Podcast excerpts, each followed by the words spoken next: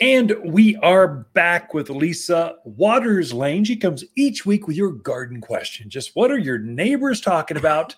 And we'll see if we can share that and get some insight into it because it's not just you, it's the whole neighborhood is seeing the same issues. Lisa, Yes. welcome to the studio. thank you. Always good to be here. Really? Mm. See, now I actually enjoy getting behind the microphone, jump in the Yes, studio. Producing shows, Mhm. in the video, getting intros, exits, uh, doing radio ads. And Lisa is like pulling teeth, getting her out of her flowers I and coming in. And pulling teeth is a bit strong, but it's yes. very difficult to get her in here to slow down enough Yeah. to come record it, to share her knowledge. my knowledge. okay, so this is the Q and A portion of the show. Yeah. Okay, are we ready to Q and A? Yeah. I'm all ready. I'm all I'm all ears and microphone. Okay. Well, our first question is from Jamie in Prescott. She has several crepe myrtles and butterfly bush in her yard. Um, so they've kind of bloomed out or in the process of blooming out. Her question is Should she trim off the blooms? And if she trims off, will they re bloom? Uh, so crepe myrtles, kind of all.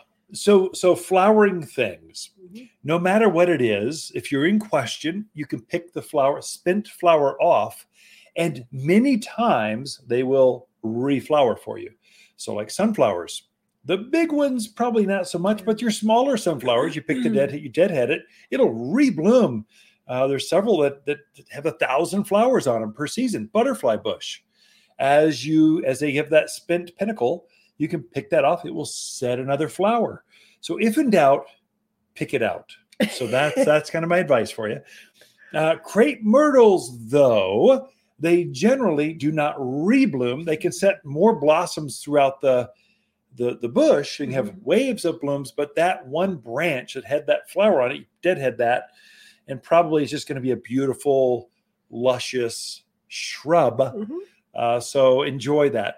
I tend to keep those little round bean pods or not bean Yeah, pods, round seed pods. there. They're Yeah. pretty. So even so, I know the flower forms that little what do you call it? Like like pearls Yeah. on the end of a branch. Keep those on. Mhm. And in fact, if they're out in a front yard where it's kind of centrally located, you could spray paint them red and green and gold and add glitter. And they're now all of a sudden, when they're deciduous this winter, they're now a, Hmm. a, a uh, Christmas ornament. Not sure Okay, about that. That's a bit extreme, but they can be done that way. You're not allowed to do that to art. I've seen uh, agaves where people will take, uh, you know, the spikes in the end of agaves Yeah. or century plant. They'll take gold balls and stick them on the end of those That's true. prongs in a pot. So you can have fun Sure. with your plants, but uh, specifically uh, to who was it? Jamie's question. Yes, you can get butterfly bush to rebloom. Crepe myrtles, no, you can't. But in doubt, if in doubt, pick it out. We'll talk about that later. Okay. Next question is from Deanne in Prescott Valley. Um, she's considering putting thyme around her stepping stones on the side of her house. It's a full sun spot. She wants to know how often, after it's established, like down the road, how much Yeah. water it's going to need, and does it go dormant in the wintertime? So creeping thyme is often used. So we have a thyme lawn. It is glorious right now with all the rain we've had. We've had a Mhm. couple rains just in the last week, 10 days. So it's Mhm. it's kind of got add some moisture. We've got underground irrigation that runs twice a week right now. With the rain, it's really lush, green, beautiful, starting to bloom.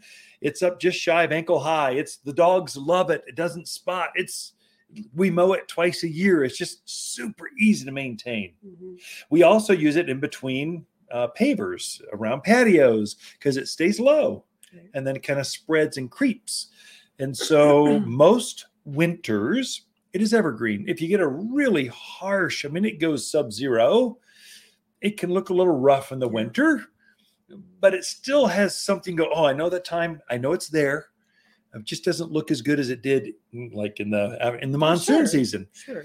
uh, but it's generally going to have foliage on it. You could probably start walking on it as soon as it's rooted. As soon as you can't pull up the plug, Mhm. or as soon as the plants look like they're kind of established, you can start walking on it. Mhm. And it takes foot traffic really, really Right. well. So creeping thyme loves our sun. It recedes, comes up other places.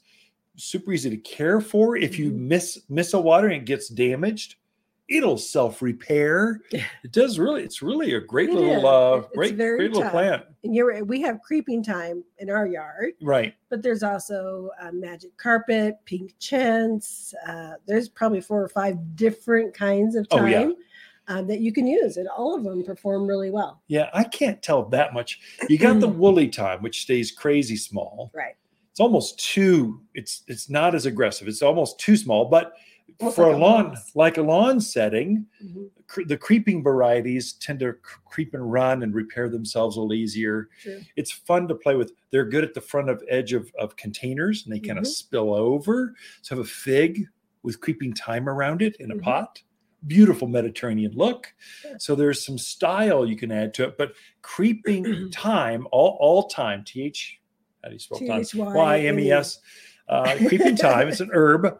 So you know your animals aren't Right. going to bother it. So Yeah. rats and mice and squirrels and javelina and deer and Mhm. rabbits, they're not going to bother it because they don't like herbs.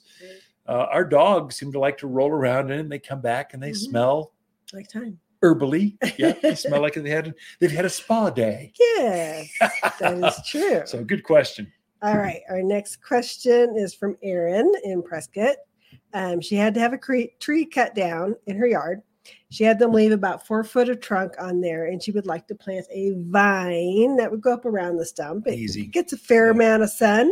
Yeah. She wants to know what you would recommend. Yeah, so that one's a super easy one, Aaron. I mean, that there's so many choices. Uh, I would say come in and take a look because we have a lot of good choices here right Mhm. now. But you could, I'd say, number one seller. Well, it depends on the season. Honeysuckle has been very popular through spring. Mhm. Now we're starting to have trumpet vine, which is starting to show that, that big red flower you're seeing around town. That would grow there quite nicely as well. So look at honeysuckle, trumpet vine, of course, the native that grows wild here, Virginia creeper. Mhm. That's a that's a great hardy one. Once you get it established, it'll just go by itself. It might look better with a little bit of care from the gardener, but Mhm. it will go by itself. Uh, there's some, uh, um, what else? A, a five leaf akebia. Yeah. If you want something really aggressive, almost too aggressive, a little four foot. If it were a 20 foot Yeah. trunk, maybe it would be good, but uh, four footer, maybe look at honeysuckle, trumpet vine, Virginia creeper, and I'm sure there's more. In the trumpet vine, we do have we have Balboa sunset, which is that orangey red. We also have one called Flava, which is the yellow, which is actually really pretty. Very pretty. And hummingbirds like them both. They don't care. The hummingbirds are colorblind. If it's trumpet shaped, they're after it. Color, yeah, that's kind of secondary. They're looking for the shape for their beak and stuff, Mhm. but both very robust, full Mhm. sun. Again, animals generally leave those types Mhm. of, of, of, of plants alone. Right. Uh, so, and if they do get eaten, they easily repair themselves because they, they grow so fast. That's true. So plant it now, and probably by this time next year, you won't have a trunk. You'll just have this beautiful flowering Mhm. vine sitting there. And there's also different types of honeysuckle. So I think you were probably thinking the Hall's honeysuckle, which is has that really yellow and white, very fragrant. Yeah. Uh, but we also have wheeler eye, which is a uh, orange little trumpet flower. Hummingbirds love that one. Yeah, Um, I think we have. Is it lemonade or the other one has a really pink and orange and yellow blossom to it I think it's too, lemonade. Yeah. and then purple leaf honeysuckle. So there's more than just one kind. Like I said, Aaron, you need to come into the garden center, take a look, and this is advice for Sedona, Camp Verde, Cottonwood, Jerome, over the hill to Camp Cordes Junction, Dewey, Humboldt, Prescott Valley, all the way up the valley to Paulden, Prescott, of course, and then you jump over to Skull Valley, Hillside, Kirkland. We're all the same. I mean, it's just us. The funny. Central Highlands. It works for us. You know us. you're going to forget somebody. I know. I someone's gonna- insulted They someone. didn't mention Crown Poor- King. The poor folks from Groom Creek. We just left them out again. That's because of all those bears out there. anyway, never mind. Oh, we have to say bears don't eat trumpet vine. You're good. Uh, Ken and Lain, the Mountain Gardeners. Be right back after this.